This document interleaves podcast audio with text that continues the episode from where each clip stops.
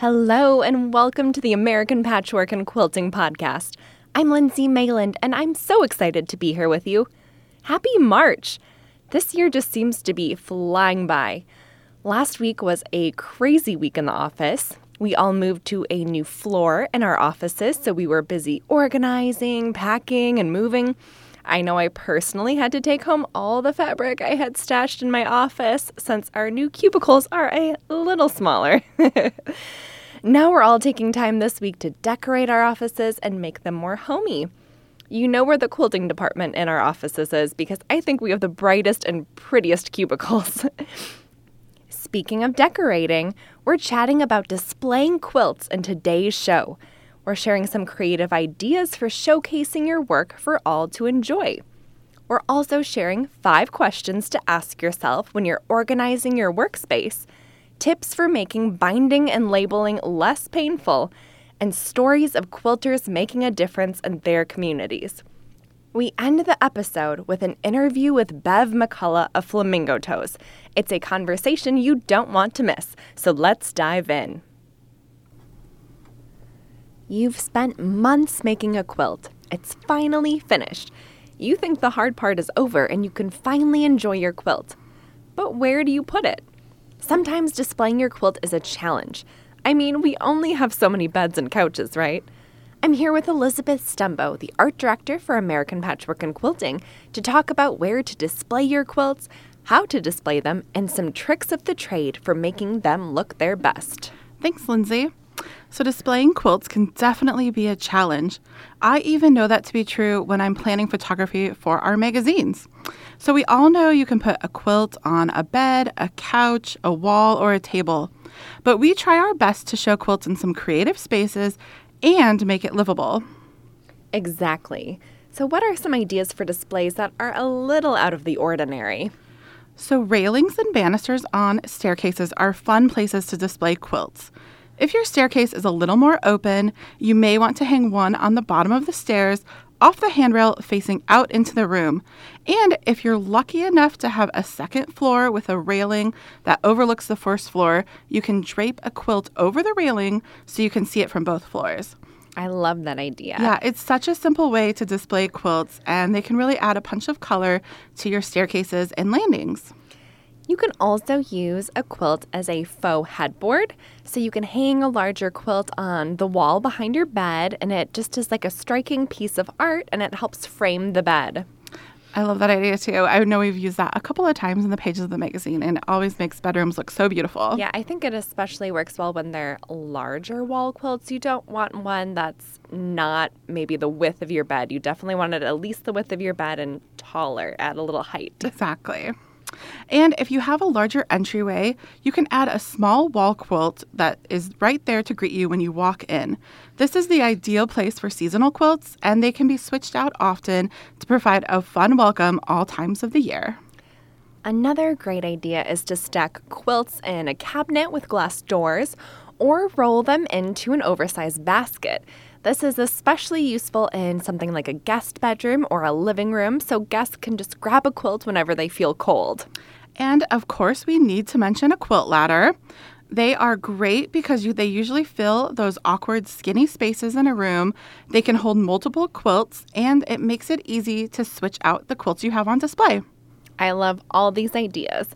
It's just fun to look at your home in a new way and think about what areas may need warmth or color or a touch of something soft and handmade. And switching your quilts out periodically refreshes your space and feels like your space is getting a makeover. Exactly.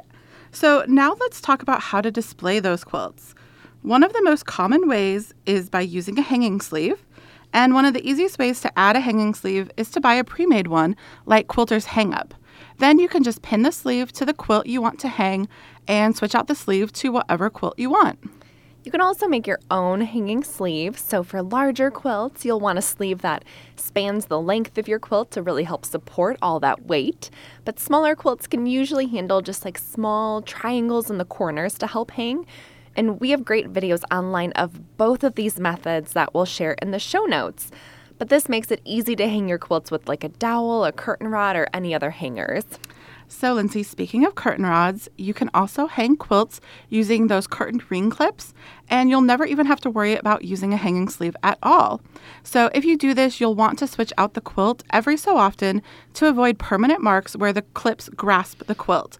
And I think this method works especially well for those small or medium sized wall quilts. And if it's a tiny quilt, like maybe 12 inches or smaller, you can consider a display stand. So, Ackfeld Wire sells lots of cute ones made especially for tiny quilts. And these are fun to display on like a side table, a shelf, or in a display cabinet. And you can get a little out of the box too. For the holidays, it's fun to hang a seasonal quilt on your door instead of a wreath. Instead of a normal hanger or rod, you can try hanging a Christmas quilt with a beautiful decorative ribbon, or fall quilts look especially beautiful using one of those fake branches and artificial leaves. So you can just like let your imagination run wild. fun. So, Elizabeth, do you have any fun display ideas in your own home? Yeah, so I purchased a poster hanger to display a mini wall quilt in my living room. It has two narrow wooden boards that sandwich the quilt top, and then that hangs from a piece of leather rope. Um, I've also purchased a couple of those large metal hinge clips. These are often called bulldog clips from a vintage shop, and I love to use these to create a mini gallery wall in my home office. The clips are great because I can easily swap out artwork and mini quilts as I finish new projects. So, Lindsay, how about you? How do you display quilts in your house? Um, well, one of the creative ideas uh, that I use is I have a larger bookshelf with a sliding barn door in my living room, and I have a few quilts just rolled up and displayed on one of the bookshelves. It's so fun to see some cozy handmade items between my stacks of books. So, now that we've shared some ideas for where to display quilts and how, we want to share a few tricks to make your quilts look their best while they're on display. So, Elizabeth, what secrets can you share from the photo studio? if you're hanging a quilt, it's a good idea to steam it to get wrinkles out and make sure it's hanging perfectly flat. That one extra step can really make the quilt look perfect on your wall. Speaking of wall quilts, you might want to consider your batting and your quilting. A thicker batting and denser quilting will make the wall quilt look crisp and flat. On the other hand, if you're making a quilt for a couch or a bed, you want it to drape nicely. So consider a thinner batting, which makes the quilt lighter, softer, and more drapable. We notice that when we get quilts in the office to photograph, the quilts that are washed drape just so much better. Quilts are meant to be loved and worn, so washing a quilt and using a quilt will help give it that soft and cozy look we love. That's just one of the many reasons we especially love vintage quilts. Another tip is to remember where the sunlight in your house is. If you're putting a quilt somewhere where it will be exposed to a lot of direct sunlight, you want to switch that quilt out often so it doesn't fade. I know I personally uh, have direct sunlight that comes in on my couch, which is where I display a lot of my quilts. So I make sure I switch those out about monthly just so I avoid any fading. That's a really good reminder. You also want to consider the intended use of the quilt. Where will this quilt be going in your home? If you're putting it on a bed, be sure to measure your bed first and think about if you want the quilt to be turned back or tucked. Depending on your mattress size and height, you may need to adjust the quilt pattern to accommodate the size of your bed. And if you're planning on turning the quilt back at the top of the bed, make sure you choose a pretty backing fabric. Great point. Another example of planning for your space is if you have like a round table you want a quilt for, maybe consider a round table topper instead of a rectangular one. Little details like that can make the quilts look built for your space and really be a pretty design element. There's so many great ideas here, Lindsay. Um, we will be sure to link some sources and products in the show notes so you can shake up the way you display quilts in your home. It's so fun to use them in unexpected places. Thanks, Elizabeth. Thank you. We'll be back after this quick ad break. I'm back with Elizabeth for Get Organized, a segment where we give storage tips for your sewing space. As quilters, we know just how much space quilting can take over. In addition to all the spaces we need for our fabric stashes and our notions, we also need a good sized desk or tabletop to sew on. Trying to quilt on a cluttered workspace can often slow our progress and cause frustrations. We need room to spread out when we are organizing fabrics for some speedy chain piecing, playing with block arrangements, or adding borders to a king size bed quilt, which is no easy feat. It's not. no. so if you find yourself constantly frustrated by the clutter on your workspace, you can start by asking yourself a few simple questions. The first question to ask yourself is Am I surrounded by only working functional items? When you sit or stand at your desk, every item within reach must be functional. Test every tool, supply, and machine. If you find dull scissors that can't be sharpened anymore or are or broken tools, make the decision right then and there to toss them instead of holding on to them or donating them. If they don't work well for you, they won't work for anyone else either. And if you find that your desk is cluttered with a lot of tchotchkes or personal items that are sentimental, that these items are pretty to display but not hardworking, consider moving some or all of them to shelves or display ledges. Remember that the primary focus of your desk should be function over display. The second question to ask yourself is Do I need more than one of these? Sewing supplies are sometimes sold in multiples or include refills. The extras can be saved in a drawer or cabinet elsewhere in the room. You don't need them clogging up your workspace. Next, you can ask yourself, what's my go to choice? Embrace every personal preference for rulers, cutting and marking tools, and other supplies. Only stock your favorite notions in your work zone, since those are the ones you will always gravitate towards anyway. You can then let go of all the nice enough but not for you options. You can donate them to other quilters if you know that particular brand or tool is a favorite of theirs. And then another per- important question to ask yourself is what do I actually use? Keep only items that you frequently use on your workspace, like rotary cutters, pins, or scissor snips. Place items that you use less regularly in, new, in nearby shelves, drawers, or cabinets, and then only add them back to your workspace when you are working on a project that specifically calls for those items. And finally, if you find that your paper piles are taking over your workspace, begin sorting them by asking yourself if they are short term or long term papers. So, a couple examples of short term papers are things like patterns that you're currently working on or a magazine article that you haven't quite finished reading yet. You can then organize these short term papers using vertical storage solutions like pinning them on a bulletin board right above your desk or using wall pockets. Long term papers are things like machine instruction booklets or patterns that you aren't quite ready to start yet. These can easily be stored in a storage bin or in a file cabinet with hanging folders. So, by asking yourself these five easy questions, you're already well on your way to creating a more functional and stress free workspace. So then you can just focus on your next creative project. Thanks so much, Elizabeth. We'll link to these five questions in the show notes so that you have a little more time to look at them, think through them, ask yourself these questions in your own sewing room. I know I need to do this as well, so thanks. That's so helpful. Thank you.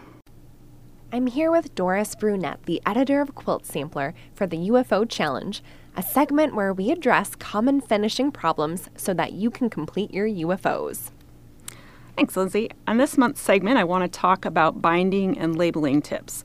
I've been known to get a quilt back from my long arm quilter and let it marinate in a bag in the corner of my sewing room for a few months before I finally put binding on it. I know it sounds ridiculous, but making and adding the binding is just not my favorite part of the process, so it's easy for me to ignore. And it, it's my favorite part of the process. Is it? Yeah, and I know other people that that's their favorite too, especially the hand sewing yeah. it down because it's so relaxing. so um, I have found a few practices that help me keep this procrastination from happening, though. Um, the first one is as you as soon as you finish the quilt top and you're getting the back ready for the quilting, go ahead and make your binding and attach a label or tag to the binding to remind yourself which quilt it's for. That way, once the quilting is done, you won't procrastinate due to the fact that you still have to make the binding before you can attach it. And that's probably where I get hung up, is I really don't like making the binding. so if I do it right away, um, the other advantage to that is if you bought special fabric for the binding, um, you won't accidentally use it for something else while you're waiting for your quilt to be quilted yep. and ready for binding. So yep, good tip. Um, and then know that it's okay to bind by machine. Um, I know a lot of people are against binding by machine, but unless you plan to submit your quilt to a show for judging, sewing your binding down by machine is completely okay. Once I found a good method of that binding for myself that worked good for me, it was a game changer. Consider holding the binding in place with Wonder Clips or washable Elmer's glue as this frees up your hands for sewing and you get a nice even binding and straight stitches. We always tell our readers that they should add a label to every quilt they make. I didn't when I first started, but as I've gotten older and I realize how you start to forget things that you thought you would always remember, I realize how important this is. How many of us have old quilts from ancestors or even from yard sales that we wish the maker had labeled or signed just so we knew where they came from? And a label is always a nice reminder for the recipient of a gifted quilt um, that of your gift to them. So, a few tips to make sure you don't skip this step. Consider making a label that gets sewn into the binding, such as a square folded on the diagonal and sewn into the corner of the quilt back and attached as two sides. Excuse me, as two sides of the binding are attached. That's probably the easiest and quickest way to add a label. We had a reader tip a while back that suggested using an embroidery machine to add info on the binding itself prior to attaching it, which is a really good idea. Yeah, it's clever. Yeah, and we sh- we show in a video on All People Quilt um, how you can do that with a fabric pen as well, and just write the information directly on the binding. Um, if you have an extra block that you didn't use on the front of the quilt, consider using that on the back um, as your label. I've done that in the past when I've accidentally made one too many blocks or I've had or your test block. extra. Exactly, yeah. So it's a good way to use it. You don't have to like find extra piece of fabric to make a make a label out of. So, and then you could also use one of the printable labels we have available for download on allpeoplequilt.com. Print them out, write your information on it, and attach it to the back of the quilt. And then it's done. So please check out our tips for making quilt labels online. There's so much good information and great tips on our website. Thanks, Doris. We'll link to all of those tips in the show notes so that you can have them easily. I'm here with Allison Gam, the designer of Quilts and More, for Quilting Changes Everything, a segment where we share stories of quilters making a difference in their communities. Hi, Allison. Hi, Lindsay. Every February 14th in Vancouver, Canada, a memorial march takes place to honor families of missing and murdered Indigenous women and girls. In order to prepare for the march, a group of women gathered together on the weekends leading up to the event so they could sew red ribbon skirts to give to families attending the march. Jamie Smallboy came up with the idea after hearing about Agnes Woodward in Saskatchewan, who had led a similar project in 2019, where 150 red ribbon skirts were sewn and given away to families of the missing and murdered Indigenous women and girls. Jamie said, I thought that was an incredible gesture of sisterhood and compassion and thought, why not bring that to Vancouver? Jamie and a group of friends were able to gather enough red material to start making 100 red ribbon skirts. As the weekends went on, more and more people from the community started getting involved in the project. It's been great seeing response from the community. So many people are willing to give their time or whatever they have available, said one of the event's co organizers. For her, sewing red ribbon skirts for the families is a way of showing respect. It has been a very spiritual project for her to work on. One of the volunteers, Val Ferguson, learned about the project through Facebook and knew she wanted to get involved. She has marched in the event in years past. Val has a sister that has been missing since 1988. She said, This is my contribution to honoring her and honoring the other women who have gone missing. For many volunteers, this has been a way to bring awareness and healing to the community. It is said that the color red is not only a symbol of healing, but it is the only color that spirits are attracted to. Jamie said, If it's true that they are attracted to red and they see all of their loved ones marching together, hopefully they'll all come together and march with them. Oh, I love hearing about that. That's I'm sure it provides a lot of comfort to them Mm-hmm. and just knowing that their spirits are around them during that time is great. Right, a great bonding experience for the community too. Yes. All right, our next story is a great about a great young sewer. The lemons being made by a fourth grader in Western Australia are anything but sour. These might just be the sweetest lemons you've ever come across. At the age of eight, Carly Walters founded Lemon Aids, a nonprofit organization that raises money for families whose children have hearing loss. Carly has personal ties to this issue since her two younger sisters were diagnosed with permanent hearing loss. After the family discovered that the two girls had permanent hearing loss, they got them fitted for hearing aids. It's no surprise that hearing aids can be quite expensive. Their mother said, You're one of the lucky ones. If you lose those, we can't afford to replace them. Carly didn't think it was fair that most kids are unable to afford hearing aids, so she decided to do something about it. That's when Lemon Aids was born. Initially, Carly wanted to set up a lemonade stand, but that required special permits. The family decided they didn't want to deal with all the paperwork, so Carly decided to sew oversized lemons to sell instead. She grew up around her mom and grandmother sewing, so she knew how to use a machine and sew by hand. Carly said, At first I just made pillows, but now I can sew anything I put my mind to. Carly's mom cuts the fabric for the lemons. Carly then sews them on the machine, and her sister fills them with stuffing. All of the stems are sewn on by hand. Since they started this project, they have shipped over 2,000 lemons worldwide. They even had the opportunity to appear on Good Morning America, where they received a $5,000 donation from Hear Strong Foundation. Carly said she plans to keep on making lemons even when she grows up. Lemon Aids' lemons are sold for $18 a piece and are available for purchase online. Thanks, Allison. And we'll link to Carly's organization in the show notes so that you can get a lemon and help support yeah. her. We'll be back after this quick ad break. Welcome to Getting Social. On today's interview, Joanna Burgarino, the editor of Quilts and More, chats with Bev McCullough of Flamingo Toes. Bev is a quilter, sewer, embroiderer, and crafter. She does it all. She's a fabric designer with Riley Blake Designs, the author of the book Vintage Home Sewing, and is a talented pattern designer. You've even seen her designs in Quilts and More magazine. In their chat, Bev shares how she got her start quilting, why she chose the name Flamingo Toes for her blog, how she approached building her dream sewing space, and landing on her signature modern vintagey vibe. Enjoy! Hi, I'm here with Beverly McCullough, who's a fabric designer for Riley Blake Designs. Her latest line, Singing in the Rain, is coming out in March. Um, Bev, I'm so glad you're joining us. Can you give us a little bit of background about your life as a quilter? So I started sewing really young. My mom was a, uh, made a lot of our clothes, and my dad was a watercolor artist. And so we kind of had this mentality that if we wanted something, we should make it rather than buy it. And we didn't have any money anyway, so it worked out good. And um, so it just kind of was the way things always were in our house. And I'm really thankful for that heritage because it kind of just trained me to think about how I could make something myself and how to. Um, just be creative kind of as a way of life. So that was how I grew up, and I'm really happy about that. Now, Bev, I know that you blog under the name Flamingo Toes, and I'm sure you get asked an awful lot about how you came up with that name. Can you share that with us? Yes. So, when I started my blog 10 years ago, almost 10 years ago, um, I really didn't want to be pigeonholed into one craft, so I didn't want it to be sewing with Bev or embroidery with Bev.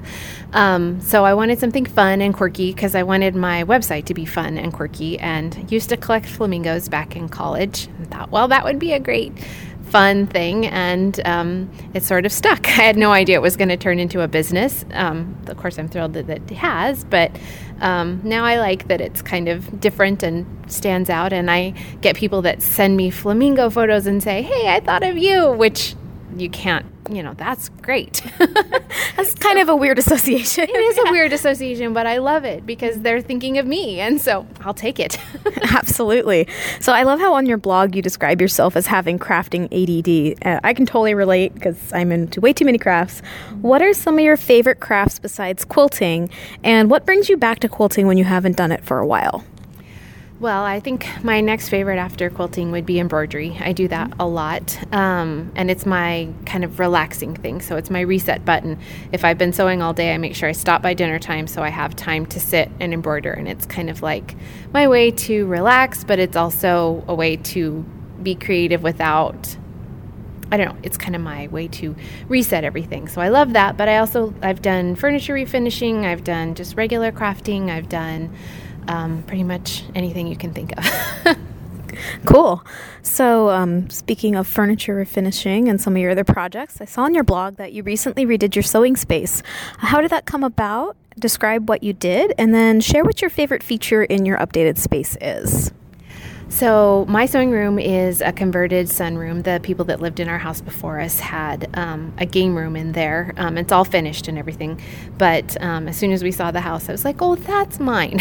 I'll take that. So, it took several years, but I'm really excited about the space we've taken. We haven't really bought any new furniture for it. It's all been uh, remade pieces. So, like my cutting table is a dresser that we added a top to, and now it's um, double the width, but it's really big. And my sewing table is two end tables that we made into a long table.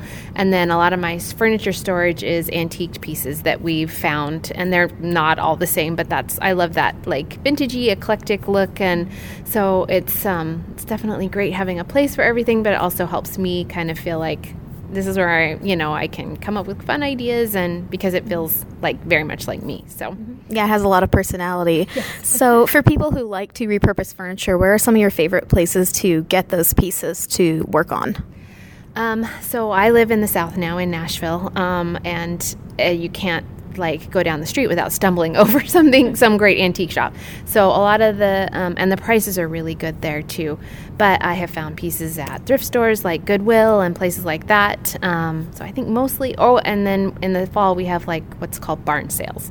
So it, people and it's a lot of time it's just in a barn and they'll open it up and have all kinds of booths and um, stuff in the field and we park in that. It took me forever to realize it's okay to park like drive on the grass in the south. Um, so we just park and then you know find find whatever we wanted. So it was it was fun. That sounds like so much fun. Um, so, what do you wish you knew when you first started quilting? Oh gosh. Um, I think I had a hard to, hardest time like kind of defining my own style. Like I felt insecure about, oh, I've got to have like a certain look or I've got to do a certain thing and I think I had to realize that that's okay. Like it's okay to define your style as you go. Um, and so I, I, I felt like it was really good for me to make other designers' projects. Um, one, I learned a lot that way because there's so many people out there that know amazing things. But also, I could kind of feel as I was going, okay, this is awesome and very pretty at the end, but this isn't super me. So then I was able to kind of gravitate more, a little bit more, and do more, you know, something that felt more me afterwards. So I was just kind of learning to kind of define my own style and and be okay with who I am in quilting. So So, here's kind of a hard question, but how do you usually define your style? Do you have anything that you usually add to your quilts that, you know, is distinctly you or you find in many, many of your quilts? um, I love pretty much anything vintage inspired. So a lot of the ideas that I gravitate towards are remaking um, old designs, but not quite so hard. I love grandmother's flower garden quilts. I love those hexies, but I don't have time to sew 85,000 one inch hexies. So, like one of my new patterns that um, I've just recently designed is a oversized. So there's only like I think six vintage, you know, the flower garden hexies, but they're huge. Um, so I love taking those ideas and kind of making them a little bit easier for current quilter, quilters and faster and that kind of thing. I love that. I feel like a lot of quilters wish they had more time to just get to the fun part. Okay, so now I'm going to transition to some rapid fire questions. So, number one, what do you listen to while you're quilting? Um, I am all over the place when it comes to music. So I'll switch from um, soundtracks. I really, we're big movie buffs, so we listen to a lot of soundtracks. Um, but then I also love 70s stuff, like anything that you would hear in Guardians of the Galaxy. I'm all about that. And then I love, you know, Maroon 5 and all the current stuff. So I'm, you know, all over the place. You have good taste. So, what is your current obsession? And it can be about anything. So I'm all about tea, um, and I love um, not store bought tea um, because those seem really like smushed and sad. But I love doing loose leaf teas. So I go into little bitty tea shops and find fun uh, flavors and varieties and things like that. And I've even done some combining of my own. So I really like making my own tea blends. uh, number three, what is your favorite color palette? That's really hard. Um, but I like vintagey colors. So I think aqua, pink, red. Um, I've got yellow in my newest collection. I'm really excited about that. And not like bright yellow, but like mustardy kind of vintage colors. I can see that. Yeah. And finally, what's one little thing that always brightens your day? Um, I would have to say having my puppies around. Um, I have a German Shepherd who's three now and a Golden Retriever who's two. They get along really great and they're very silly girls, but I love taking sewing breaks and going outside and playing with them and hanging out with my girls. Awesome. I have a dog I love very much too, so I, I know how that goes. Thank you so much for your time, Bev. It's been a pleasure chatting with you. Thank you. I loved Joanna's chat with Bev. Bev just took over our Instagram for a weekend takeover a few weeks ago, so you may already be familiar with her. If not, we'll link to her blog, fabrics, and social media sites in the show notes so that you can connect with her more. Before we leave today, I wanted to quickly highlight a review of our podcast. This review is from Take.Arnie.